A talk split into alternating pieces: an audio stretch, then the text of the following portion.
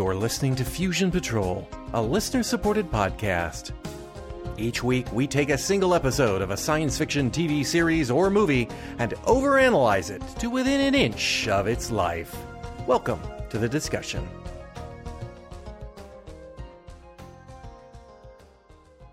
Hello and welcome to another episode of Fusion Patrol. I'm Eugene.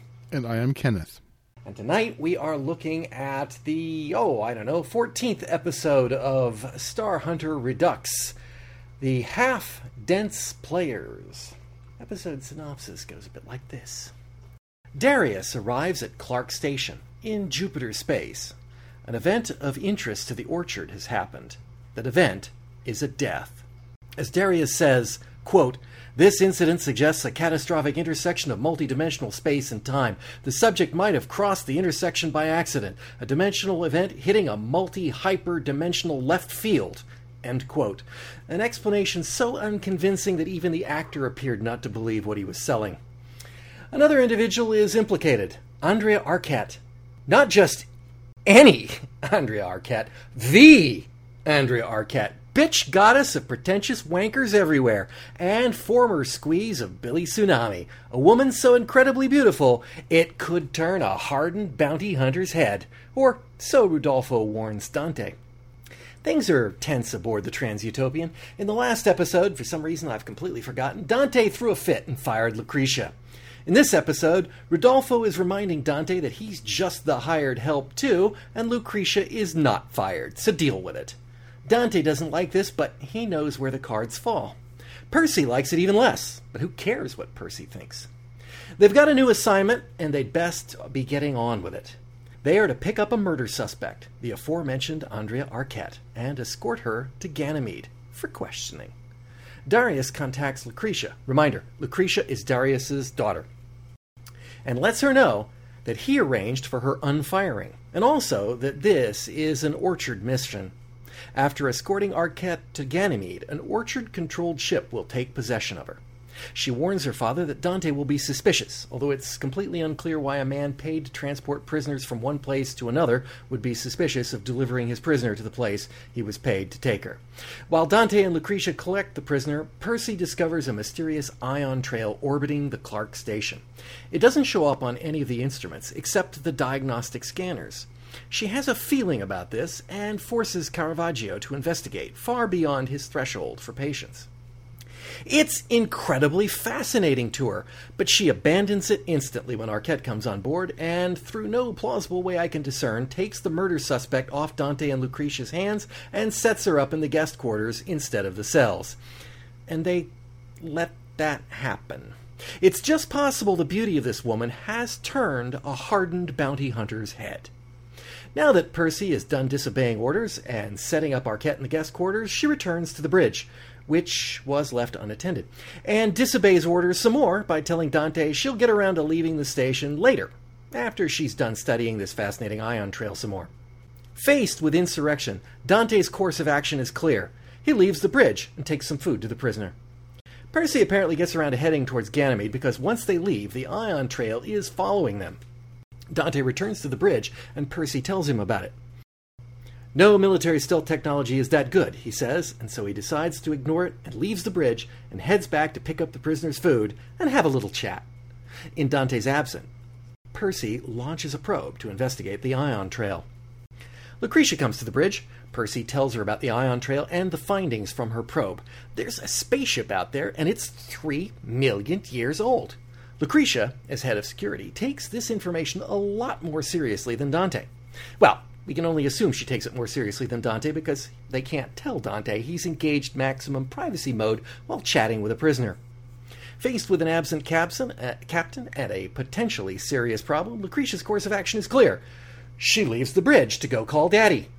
Dante, meanwhile, is hearing Arquette's story she's been obsessed with Jupiter's red spot, and then she started losing time and other mysterious things, culminating with her friend being chopped to pieces when he intersected with a, a multi hyperdimensional left field. Meanwhile, the probe is destroyed, and space bolas are launched towards the Transutopian. Okay, time to override Dante's do not disturb sign and let him know of the imminent peril. The bolas caused the ship's system to fail and plummet blindly, probably towards a collision with a planet or something. Looks like they may have to abandon ship. I'll go save the prisoner, says Dante, once again leaving the bridge. Lucretia also leaves to go call Daddy again. He says, Get off the ship. Just you and the prisoner. The others can die. To her credit, Lucretia says no to this and proceeds to try to find a way for everyone off the ship. The Bolas have found Arquette, and she has found them, and they go for a multi-dimensional stroll around the ship. Dante finds her and sees the lights, and something he cannot explain. He takes her back to the bridge. Percy is once again disobeying her orders to prepare to abandon ship and is, to her credit, working out a way to save the ship. With everyone back on the bridge, a voice of possession comes from Arquette. We see all of time from beginning to end, blah blah blah. You simple creatures are too primitive to understand. We bring you the gift of becoming gods like us, yada yada yada. Dante knows what to do. He tries to hug the divinity out of Arquette. It doesn't work, and this time, Arquette leaves the bridge by disappearing. Now, they are met with one of those mysterious ships that saved their butts previously, and the cat's out of the bag. Yes, that's the orchard. Yes, Lucretia works for them. Yes, she's fired again. But before she goes, she knows that they know too much, and the orchard will kill them. And for some reason, she doesn't want that to happen. So she blackmails her father by threatening to broadcast everything about the incident to everyone if they don't stand down, which they do. All this leaves Dante singing the song How Do You Solve a Problem Like Marie, um, Lucretia? For once, instead of shouting, pouting, screaming, or playing a petulant silent child, he tries a new technique. He goes to talk to her and the director of the episode fulfills a lifelong desire to film a scene with a camera mounted on a lazy Susan. That's art, that is. The end. Oh, okay, well, the half dense players. What the hell does that title mean? I mean, they are all half dense in the stupid way. That was if, if half is if if half is uh, generous at best, but yeah, okay. And they're all players of on the stage to use to use the Shakespearean language. I kind of hoped maybe they were going for something with that whole multi-dimensional intersection thing, whereas your density changes or something when you're being cut apart through multiple sections. I, I don't know. Um, I don't know, but I am going to start with a positive. I, I, I, and you know, I don't say that lightly. I'm going to start with a positive. I really okay. am. That positive will be tinged, of course, with the usual caveats. Percy is just the most awful character. Uh, she's the second most awful character I can think of in television. Crichton on Series 2, Buck Rogers, is the most awful character. Oh, Crichton's pretty bad. But but Percy is is right there with him. She is she is terrible about everything she does. But to her credit, not only did she save the ship, but, and I think this is a first, she saved, saved the ship of a problem that wasn't her screwing things up in the first place. I, I don't actually think that any of her actions in this story caused a, a, a unreasonable bad thing to happen. Yes, she launched the probe, but I actually think that's a reasonable course of action. It was. So it's not like she decided to rip some cables out of the walls because she was mad about not getting to listen to the latest Billy Tsunami album or or whatever this week's petulant child tantrum was.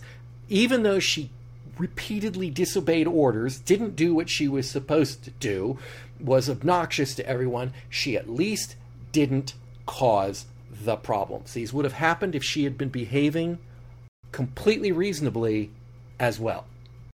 So, progress? I guess. Yes. yes. But she's still pretty awful.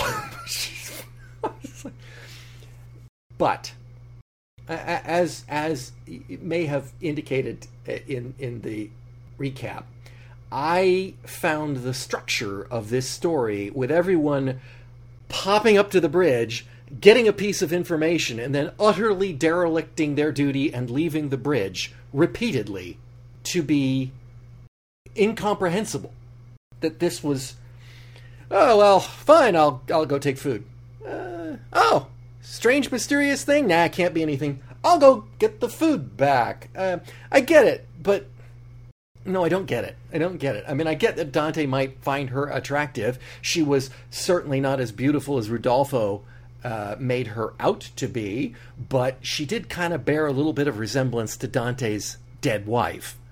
So I could cut a little slack there. But not to the point where he goes into maximum privacy mode to have a chat with her. That made no sense at all unless we're supposed to believe that they're all possessed by the aliens and acting in this way Uh, you did notice out that of mind um, control. Well, you didn't. Sorry, uh, didn't mean to interrupt there. Uh, you did notice that um, Dante was combing his hair. I did notice that. Oh yeah, oh yeah, I, I definitely noticed that. He he thought she was attractive, and you know, like I said, she. I think they cast an actress that was supposed to look a lot like his wife. Um, yes, I, I was looking. I'm looking at the picture here. I can see that, and that is. Let me look up her name here. Amber Bubebza. Okay, No, no, no. I, I was looking at Ander Amber Bukebza. Uh, she's um, she's French. I I was reasonably convinced if she wasn't French, she was French Canadian. Yeah. That, that seemed like a genuine uh, speech pattern in her uh, in her delivery. But she's a murder suspect. The fact that Dante, you know, brought her on. I, I get that Lucretia and Dante are having some problems. I don't quite understand them, but I get that they're having them. And so I get the bit where Lucretia does not fight them on it because it's just one bit of antagonism that they don't need and and Lucretia is being let's say conciliatory in that moment. But the fact that Percy is just like, "Oh, I left the bridge unattended. You left the bridge unattended? So what?" And uh, and now I'm going to take her to the cells. Like, no, you're not. That is the job of the people with the guns who are the bounty hunters, whose job it is to collect the prisoner and take her to the cells. And yet, fine, off you go. Did you take her to the cells? No, I took her to the guest quarters. You what? Yeah, I took her to the guest store. Okay it just it just doesn't it just doesn't work. And it none of it's necessary. None of this is necessary to this story. All of this could have been the the, the, the beats that needed to be hit bringing her on board the ship having the mysterious ship follow them having the alien thing come in contact with her having an opportunity for her to talk to dante and get the third person narrative all of those things could have happened without them acting like idiots repeatedly. Or without this this comical i'm on the bridge i'm off the bridge i'm on the bridge i'm off the bridge kind of thing. It just i don't understand it. It it's just it and I, this is another example where i could look at it and i go almost. I can't quite because i could almost go this must be something to do with the re-edit of re-editing this thing together they decided to swap it around in different orders. But it couldn't be because there is material that actually makes the pieces work linearly. You know dante comes onto the bridge and he says i just took food to her and oh blah blah blah. Okay now i'm leaving to take food. I mean you know if it weren't for that then you could be forgiven to think that they just somebody butchered this in the edit. But it's not. It, it's structured this way. So i'm not Oh, the um, difference between the original version of the episode and the Redux version of the episode is minor. Uh, it's, well, yeah, uh, you can, like I said, yeah, people it's um, obvious. People chopped off the um, opening transmission from Rodolfo, where he was saying there is Yeah. no such thing as destiny except a, a, an, an, exotic dancer he met once. The the more I learn about the Rudolfo, the more I like the fact that they cut most of him out. He he doesn't seem to add much to the add much to the equation. So, let let's there's a there's a elephant in the room here, and I don't. And I'm gonna warn. I'm gonna warn the listeners. We try to be spoiler free. As uh, and I think that you revealed a spoiler either to me or to the audience, and I don't remember which it is, but unfortunately, w- whether whether or not it was done off camera or before, it was in my mind throughout the course of this episode, and it made me pay attention to a uh, a situation in this story more than I probably would have, and I want to talk about it. Okay. I won't say one way or the other what it was that you said that that got me on this, but I, I suspect that one way or the other it's a minor spoiler if if it is, because I suspect we'll find out next week.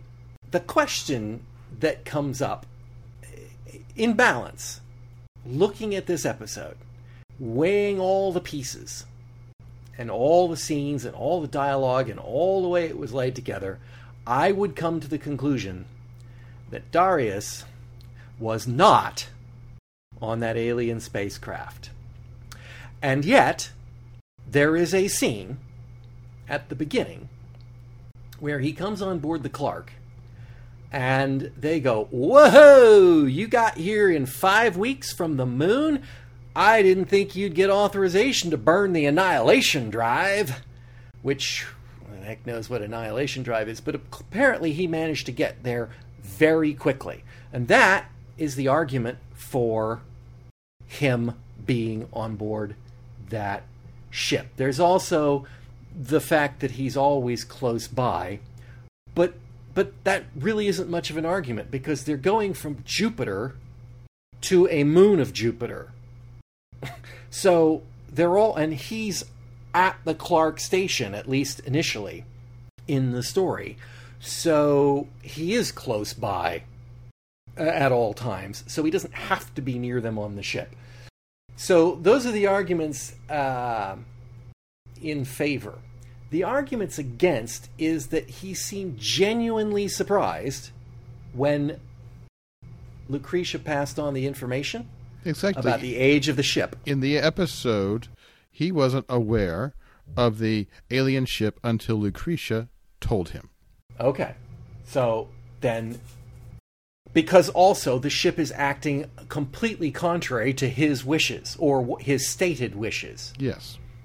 So all of that is fine, fine. So he is he is not on the ship. So, but they did give they did seem to go out of their way to make a little mystery about how fast he got because he brushes that comment off. He ignores it completely, um, as if I don't want to talk about it. You know, best not say anything. Go go and and move. So that was the that was a question. But it raises another question. Where was Darius at the start of this episode? At the start of this, This this Episode. episode, yes. uh, he just arrived. Um, well, maybe At Clark Station, right? Clark Station, which is of course named after Arthur C. Clarke. Clark. Um, And Arquette is living on Clark Station. Clark Station. It's one of those stations. that There are businesses and there are laboratories and there are apartments. Mm-hmm. art art apartments and yep yep so so Darius and Arquette and obviously orchard operators are all on Clark Station. Yes, and Why did they waste their time calling Dante and the others Yeah. in to take her away, which sets up a completely and utterly unnecessary uh, wild card in this process that that the story it is contingent upon the fact that you forget that he's got her right Yeah. there and then. He could have just taken her in whatever ship he's got to Ganymede, or because she wasn't violent, she wasn't, and, you know they're not above violence. So I don't, I don't get that part of it. It doesn't make any sense at all. and in the episode um, that comes up, which is when people could question her there. Why go to Ganymede? That too. Yeah, uh, and I assume they've got a facility at Ganymede that they wanted to do something at, but that's yes, you know, probably want to get her away and there to Ganymede, but that still brings up your question. And le and the only answer I have is that the orchard is paying off Rudolfo. Yes, I, there's no doubt that the orchard is paying off Rodolfo. I get that. That's why she's, you know, Lucretia's on board, and but it still doesn't make any sense why they needed to involve Dante in this situation and the Transutopian. It took time for the Transutopian to get there. They, they you know, it, it just all of it just kind of is a contrivance to get that in the sphere of Dante and Percy so that they can screw everything up. And for for the orchard. The orchard is horribly, horribly inefficient and incompetent at their jobs as a black ops organization if they can't manage uh, a sort of clandestine extreme extradition uh, uh, for uh, Arquette without anybody noticing at the at the beginning of the thing. But anyway, um, the orchard the orchard also has competing factions. Hmm. And and let, let's talk a little bit about that because I recall from the first part of this story. When I say this story, I mean the series. Darius is in favor of total disclosure of yes, whatever he, this is. Yes, he is. And and Baguette is pa- against pa- it. Paquette. Paquette is uh, totally against it. And um, so Darius obviously is working very much on the side of, uh, we can't let anybody find out. Uh, go ahead and kill those people this time. And if, you know, if he were in favor of full disclosure, you would think, in a way, that if it were taken from his hands, it would accomplish what he wanted. So he's not very good at Machiavellian machinations when what he wanted is actually on the cards here. If, uh, and he has plausible deniability that he did it. On the also, other hand, sorry, on, the, on the other hand, my understanding of Darius's motivation is that he wants to be in control of the disclosure. Well, I, I, can see how this might be something that you would want to spin doctor uh, a bit as you're as you're releasing the information. But I also think it's very interesting that he has to try to convince Lucretia that you're on the side of angels this time. His his words. Exactly. Yet, you know, when somebody says that, I usually know they're not. That's kind of, you know, that's kind of Doctor Evil level. Uh, uh, no, no, this is I'm, we're doing this for the good no, no, no, I don't think you are. And if you follow that up with, and by the way, let Dante and Percy die, abandon them to die, so we don't have to kill them, uh, or threaten them with a ship to kill them at the end, you, you're pretty sure you're not on the side of the angels. And if you were on the side of the angels, if there is anything in this story so far that is in any way analogous to angels, it would be the multidimensional godlike beings. Yeah. So, uh, I don't know. The only question is what kind of angels. Well, fallen or otherwise, but they just want to give us godlike powers. yeah, we we can come back to that uh, in a bit. What is Dante's problem with Lucretia? He doesn't like people with secret agendas who lie to him.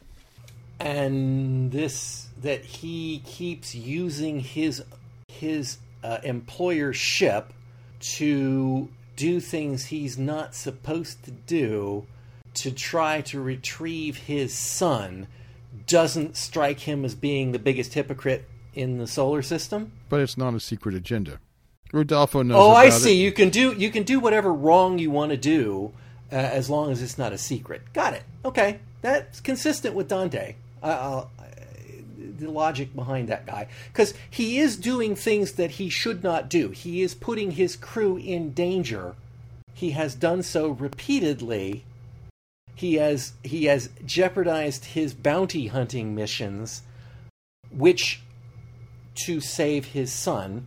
And I don't think that sure everybody knows he's looking for his son, but I, I don't I don't think that counts as he's going to Rodolfo and saying, yeah, by the way, I'm going to be doing all these things. So therefore, it is kind of a secret agenda. when he gets the opportunity, he slips off and does whatever the heck he wants to. And I cannot think of an example in this show where Lucretia has actually done anything to Dante or even behind Dante's back that in any way harms or jeopardizes their missions or the ship or their lives. Has she? She, she has not. No, she's been the protector. So, you know, anything that he doesn't like about it, th- there is there is nothing other than the fact that she's not told him everything. And the fact that he's running a separate business hunting for his son and she's running a separate business occasionally running errands for the orchard, which they're getting paid for. Right? Every time the orchard has had them put on a mission, they've gotten paid to do it. They're they're bounty hunters for crying out loud. They they they are I don't want to say the lowest of the scum, but you know they are not very high up on the pole of people who have uh, honorable possession uh, positions, right? They're just they're just hired thugs, basically. Give me money, I'll go get these people.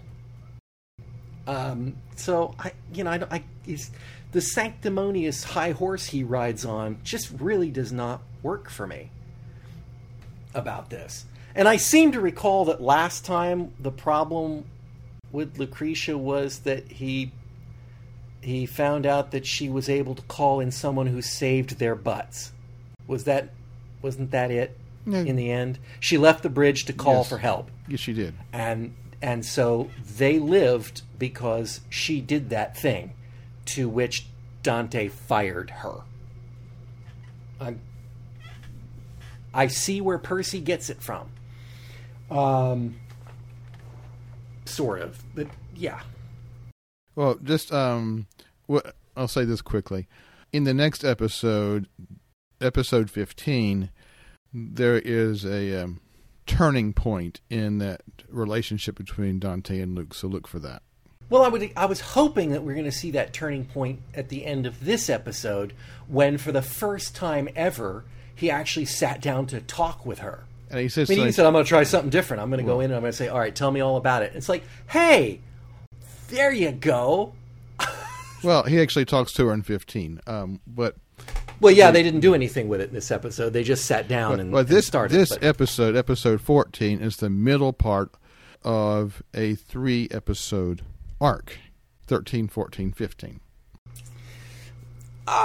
yeah, I mean, it remains to be seen, in, in to to my mind, as to where that goes. Uh, you, you know, you have a you run a real risk in this kind of television of making an episode that does not stand on its own, in the hopes that it pays off in the later episodes. And I I looked at this with that in mind very much. It does not feel like a two-parter the way it ends to me. Um, because the adventure that they were on, which is taking Arquette, uh, like all the other adventures that they've pursued with the Divinity Cluster, have ended in abject failure of accomplishing their goal. But they have you know that's done. Arquette's gone and and they failed and the orchard stands down. It feels like that was a complete unit. I get from the previews that obviously there is going to be some more about the fallout from this but fallout could be separate. So uh, you know with, with the pieces of the story that we had I, I tried to break them into two parts. The parts that reasonably feel like they might be carried forward the fact that dante knows something about what's going on in the dimensional rep that dante is now aware that lucretia is part of the orchard. So there's the the orchard part of it. Those parts didn't really bother me that much in this story so they didn't leave me going well that just doesn't make any sense they they felt like pieces of a puzzle but then the non elements the fact that they were playing some sort of a Greek comedy with them running on and off the bridge. All of that, and Dante and his falling in love, and, and all of that just was just nonsensical within the confines of the episode. It just it just was poor poor structure and poor writing, and I find it hard to believe that any of that will have any real lasting consequence, you know, in future episodes. And so in that, I say poorly written. Again, there's there's a little interest in my mind about the divinity cluster stuff, but a lot of times it's really hard to get past the rest of it for me to go, yeah, fine. You know, the next episode, yes, uh, I'm interested, but no, I was not interested enough that I could sit through two two episodes back to back at the time. So, you know, I, I still need to give it breathing space for me to wind down because because Percy really rolls my blood pressure episode after episode. Just and Dante too, but but every time it's like, okay, I need I need a break and maybe a margarita. Um, it just, uh, it just combine that with the other things, and it, it's almost days. It's hate watching.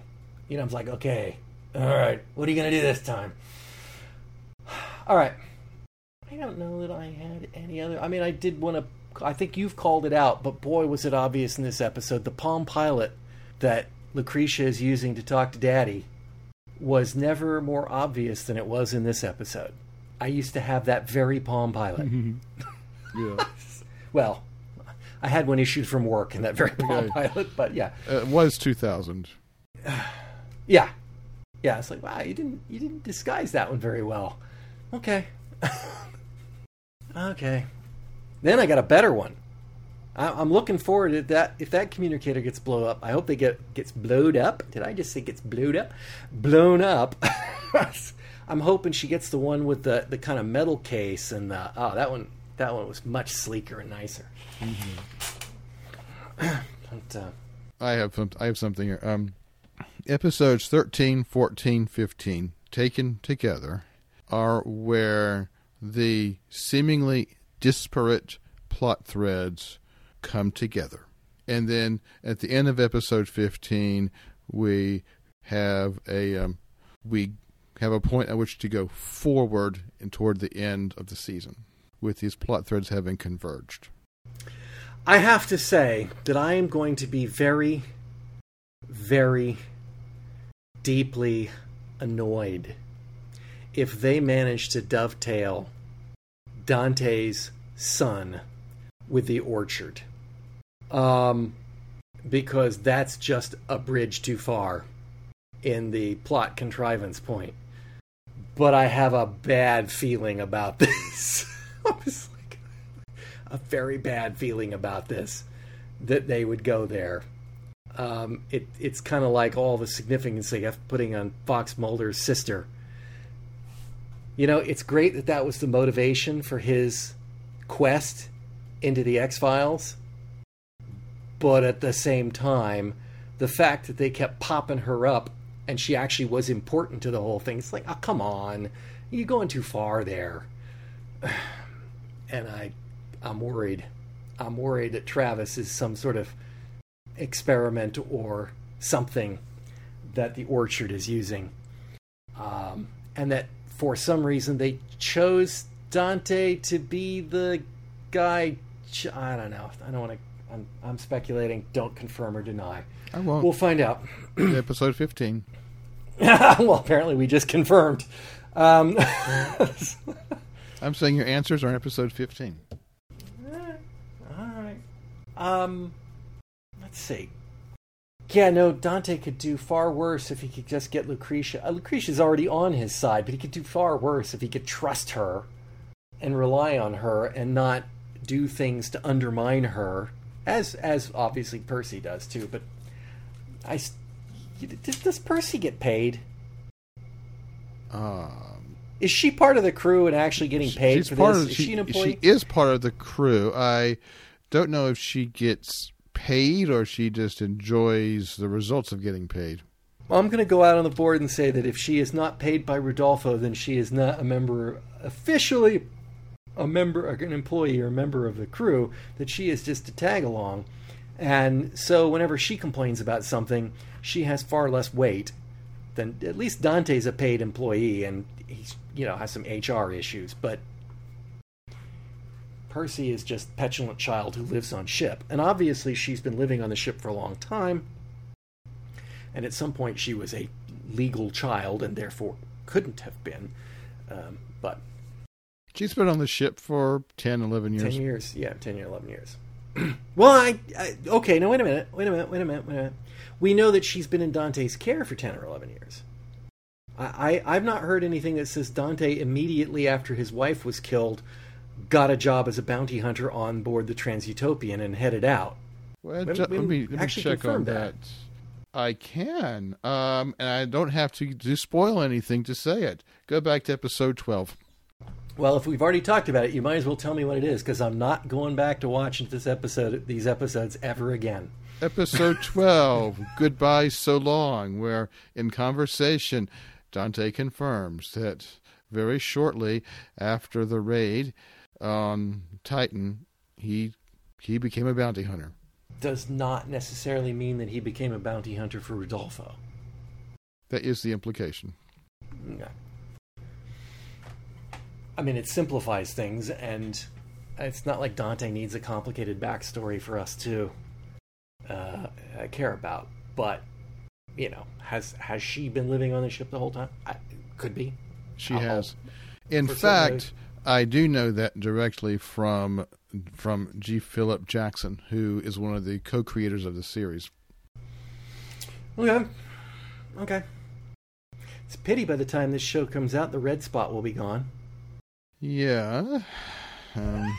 I think that I think the diminishing of the red spot started rather rapidly sometime after this was made. Mm-hmm.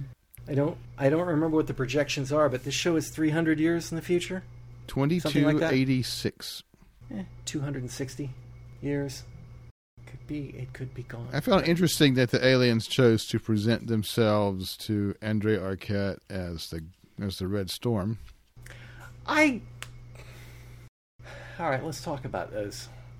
That um, is, is that what it was, or is that what obsessed her and allowed her to, I, I don't know, focus on it or become obsessed with it? And are, are we supposed? Let's take a step back.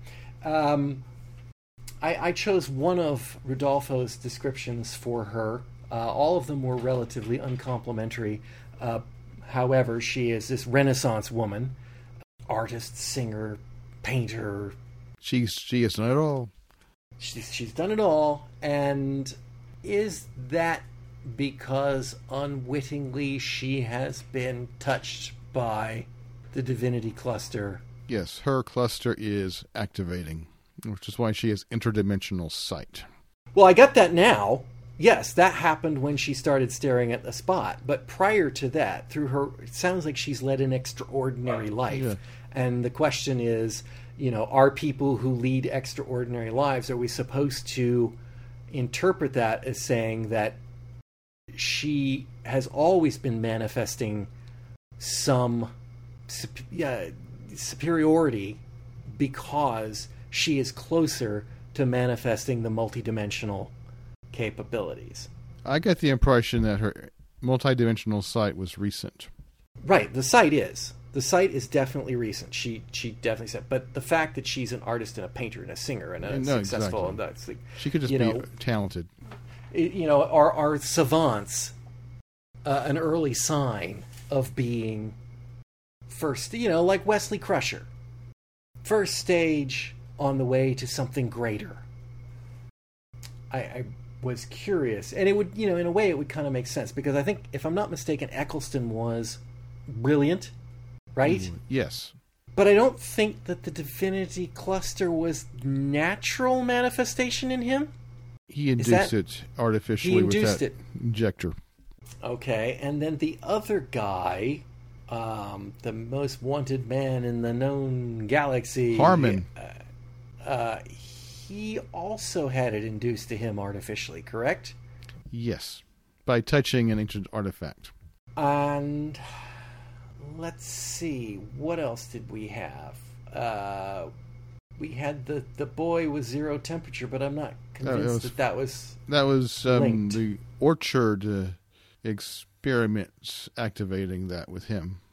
So our cat is the first one that has actually Yes. manifested naturally. Yes, it does happen. Well, it just did, but yeah. So, hmm. But let's just say she may not be the first. Yeah, well, obviously something has happened that got them on the course of this path anyway, right? I mean, there there must be earlier events. Oh, don't don't forget don't forget Brother Thirteen, with who was an experimental subject of Doctor uh, Novak. Again, uh, was he experimenting with the divinity cluster, or was he experimenting with other things? Novak was doing divinity cluster related experiments. That's in episode five and called back to in episode nine. Hmm. It's still all very haphazard, right? That they're not. We're not seeing the same things across the board there. All of the all of the ways they're manifesting ha- appear to be different, except for Harmon and Eccleston actually s- bore a lot of similarity. In the sto- in the stories, there are references to the ma- to the cluster manifesting different powers in different people.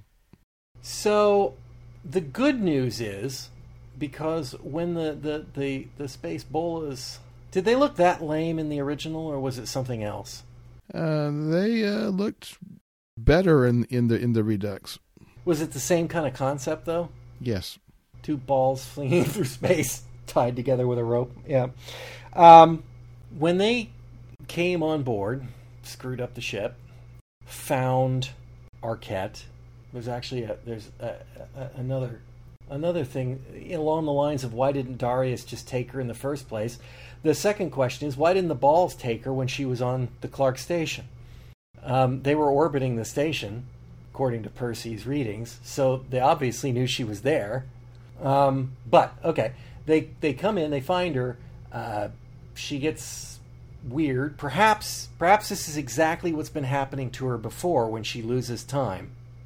I don't know. So maybe they have been coming to her in this exact same way. Dante follows her.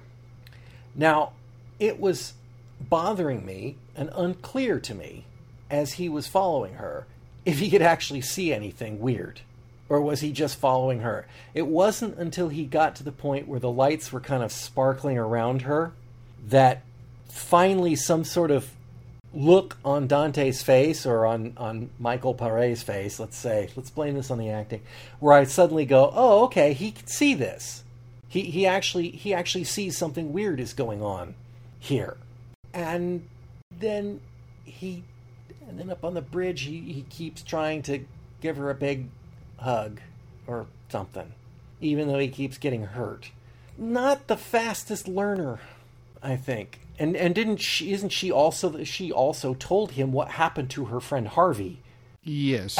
and still still he did it yeah that that also is the kind of thing that is like why why is he doing that i don't get it i just don't get what his motivation is behind that you know eh, I think he likes her.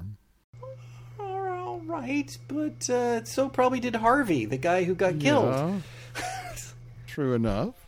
and and look what happened to him bits of him were sent off to another dimension Or as uh, as Rudolfo called it, a slice of life.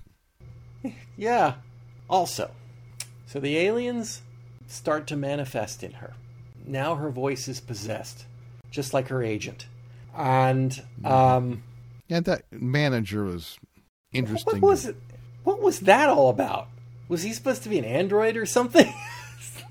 I don't know. I, I- I noticed his voice, and Synthetic human, or Yeah. or they were going for something, but I couldn't figure out what it was. But anyway, she she gives that very sort of typical. We see from the beginning Oh, of time to the actually- end of time, and all that stuff. actually, I wrote it down. Uh, well, read it off so that the listeners can can have a, a joy with that one. I had enough trouble getting Darius's explanation down. It took about 35 goes through that one to actually transcribe it word for word. It was such gobbledygook, and it's short. So, no, give us this one. What does she say? She says, lasting time. There is no beginning, no end, no continuing. Past, present, and future coexist in all dimensions. You who see few dimensions are blind. We see all dimensions. We travel among them. We bring you these gifts that you might escape the bonds of time and space. When the cycle is complete, you will be as we were. All will be known to you. You will be as gods. Now, theological issues aside about aspiring uh, to to be godlike, um, this doesn't sound like a bad thing. I mean, I'm not saying I'm I'm going to be the first to sign up or anything, but as presented, it doesn't sound like the aliens mean us harm, and they've obviously invested a lot of time, three million years, in us, uh, which means nothing to them since they have no time. Alien agenda, good or bad, or or beyond our comprehension. Uh, that would require me to break the spoiler rule. Okay. Okay. Um. All I can say is, but but but but go back to the previous episode. What what did Harmon say? He said something about they're using you, wasn't it? Yes, that's what he said. It's to serve man. It's a cookbook. They're cooking us. No, that was something else. Um, said, uh, "Whoever you hold near or dear, hold ne- hold hold near." Now, uh, and, and what effect did the manifestation of the divinity cluster have in Harmon? well, Harmon's behaved the same way as Eccleston's did, as far as I could tell. I mean, in terms of oh, how it changed his life. Well, I mean, he went on the run from the orchard. I, that much I. Uh, Harmon Harmon turned into a criminal. Do you think that that's from the influence of the divinity cluster, or the According according to, to, episode thirteen, it was the influence of the divinity cluster. but I'm gonna I'm gonna go and say that that definitely is not established. That's correlation does not necessarily equal No, causation. no, I'm reading. I'm reading the episode. I'm reading the previous episode, "The Most Wanted Man," on a literal level. But That who would know that? um, and it came up to his in his personnel record changed after he touched the artifact, and then all of a sudden he got into black. We got the drug running and the like. That's just episode thirteen. I, I, I, no, I remember that after he touched the artifact, then he did get into those things. But my point being is that we do not know that it was that it was the divinity cluster guiding him to get into those things, or it was the change in his life and his circumstance that made him turn to those things for whatever it was he was trying to to accomplish. You follow what I'm saying? In other Oh, words, like if, if for I- example, if the orchard is suddenly after him, now he maybe he can't do, he can't get jobs the way he did before, and he has these abilities that he can do things. So you needs must you do what you have to do. Like Dante is a bounty hunter instead of a farmer. Uh, I I didn't get that. I get that it drastically changed his life, but I didn't necessarily get that it changed the man from straight and normal to criminal. It just pushed him down that path somehow. But I wasn't sure that that was actually the cluster doing that. Right? So and and it doesn't appear to have done something like that to Arquette. Uh, it just made her. I don't know whether it made her a worse or a better artist. Depends on what her previous stuff before those swirly red dots looked like. But um, yeah, so you know, it, it's a piece of the puzzle that said yes, he turned to a life of crime at that point. It's not necessarily a a sound conclusion that that the divinity cluster needed him to be a drug rust runner for some reason. That see, I mean that that raises questions too. Why would that be necessary? Why why would that be a thing that they would that they would do? Unless you know, people who are, let's say, people who are on drugs are more likely to become infected with a divinity cluster. In which case, then I could see how that might be a thing that it would it would do. But just to make him a a bad guy possessed by evil spirits kind of thing, I don't know. I don't know. It it Oh, I, I, I see your point. In that case, there's a little bit of um, ambiguity in that episode. Yeah, he's just. And also, I mean, if these aliens, if we can take them at their word, and I mean there is, there is that. Um, we haven't gotten much from them, and and even when we do get something from them, we don't know that Arquette is passing along or that Harmon is passing along the truth or what he perceives to be the truth, or she perceives to be the truth, um, or you know a carefully orchestrated story. But if these beings are so long lived, so uh, in, they are multidimensional, um, and I think it's reasonable to believe that the whole bit about time and space, multi dimensions to them that we can't comprehend, are probably true then there is, of course, no hope whatsoever of this not happening because they see the beginning and the end and all in between.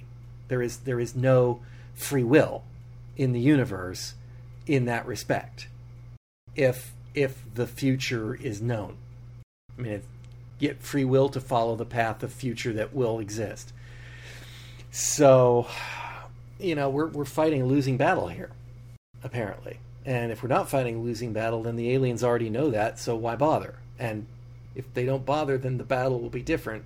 And then, but they would know that too. And then the and then the orchard to follow your line of reasoning, then the orchard's attempt to control the um, the the divinity cluster are are in vain. Correct. Right. And and in a way I would think of all people they would know that. like well, as I said, they seem to have the best uh, grasp on what this thing is. As I said, the orchard has factions. Yeah. All right. Uh, the only thing I'm going to say is uh, the other thing that I have, and, and these are trivial. Not that all of it isn't everything I have to say is trivial. One, I really, really, really hated the lazy Susan shot at the end. I I thought that was just incredibly ham-fisted um, directing that did not serve the purpose because nothing happened in that conversation. They didn't hold the conversation. It was just kind of spinning out. And the other thing about the direction, and it's this direction, it's the set design, it's it's happened so many times before, but it happens again in this episode, and that's Percy's got to save the day by rebooting the systems and reloading the computers. And how does she do that?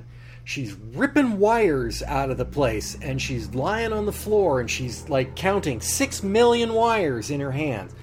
It's just so ridiculous. The way they try to make this look like the ship works. Like, uh, that's no. like no, we don't even use that many wires now. Even when this show was made, things didn't have that many wires in it. Um, not like that. Uh, that that is just really, really poor visual uh, implementation of what this ship is like, and and I can't look at that and think Percy has a clue what she's doing. But obviously she does, because things work out. But whenever she's doing that, it does not look like she knows what she's doing. Right? It it it's like I don't know, it's like somebody walking up to a sink and trying to get water out of the sink by banging their head on the basin. It, it just like, well, uh, obviously you don't know how a sink works, and obviously Percy doesn't know how wires work, um, because you you do not pull a bundle of wires that have, you know, what? There was at least a hundred wires in that first bundle. Because they're all frayed out. It's like, yeah, they usually have connectors on the end. so that you can use them. You don't have to like grab the wires, twist them all together, and put wire nuts on them. That's that's what you do with phone wire in houses, not not spaceships. Um, but that's uh, that's a failure of set design and and visual design of the show, um, and directing to a point. But anyway, uh, what else you got? Um, just that um, the next episode is number fifteen, "Dark and Stormy Night." What is that, Bulwer-Lytton? I hope they're not trying to tell us something. As in, it was a um, dark and stormy or night. the, the um, and there is no uh, well, the, the storm is me- is metaphorical, and they're not they're in outer space, so of course it's always night for them. And when um, I was watching the series on DVD the first time before the whole first season was available, episode fifteen was as far as I got, and then I always wondered what happened with the rest of the season until I got to see it for years. But you, but you uh, say is you're going to get answers. Kenneth, thank you for joining me. My pleasure. And listeners, I hope you'll join us all again next time on Fusion Patrol. We hope you've enjoyed listening to Fusion Patrol, a listener supported podcast. There are over 500 previous episodes available at fusionpatrol.com. Come join the conversation on Twitter, our website, or Facebook. Find out how you can become a supporter at patreon.com slash fusionpatrol. Supporters get early access to all regular episodes, bonus episodes, and more. There's even an optional podcast series where we're looking at the classic TV series Babylon 5. Our music is Fight the Future by Amber Wolf. This has been a Lone Locust production. Next week on Fusion Patrol, it's another Invisible Man double header with the episodes The Clay Dynasty and Sight Unseen. And for our Anne LeShock level patrons, you can join Simon and I as we take a look at the Babylon 5 episode Infection. As we discuss parallels with present and historical political events, we talk about religious fanaticism, colonialism, and racial purity, and we discuss how you can make xenoarchaeology sexy on TV. Come join the conversations on Fusion Patrol.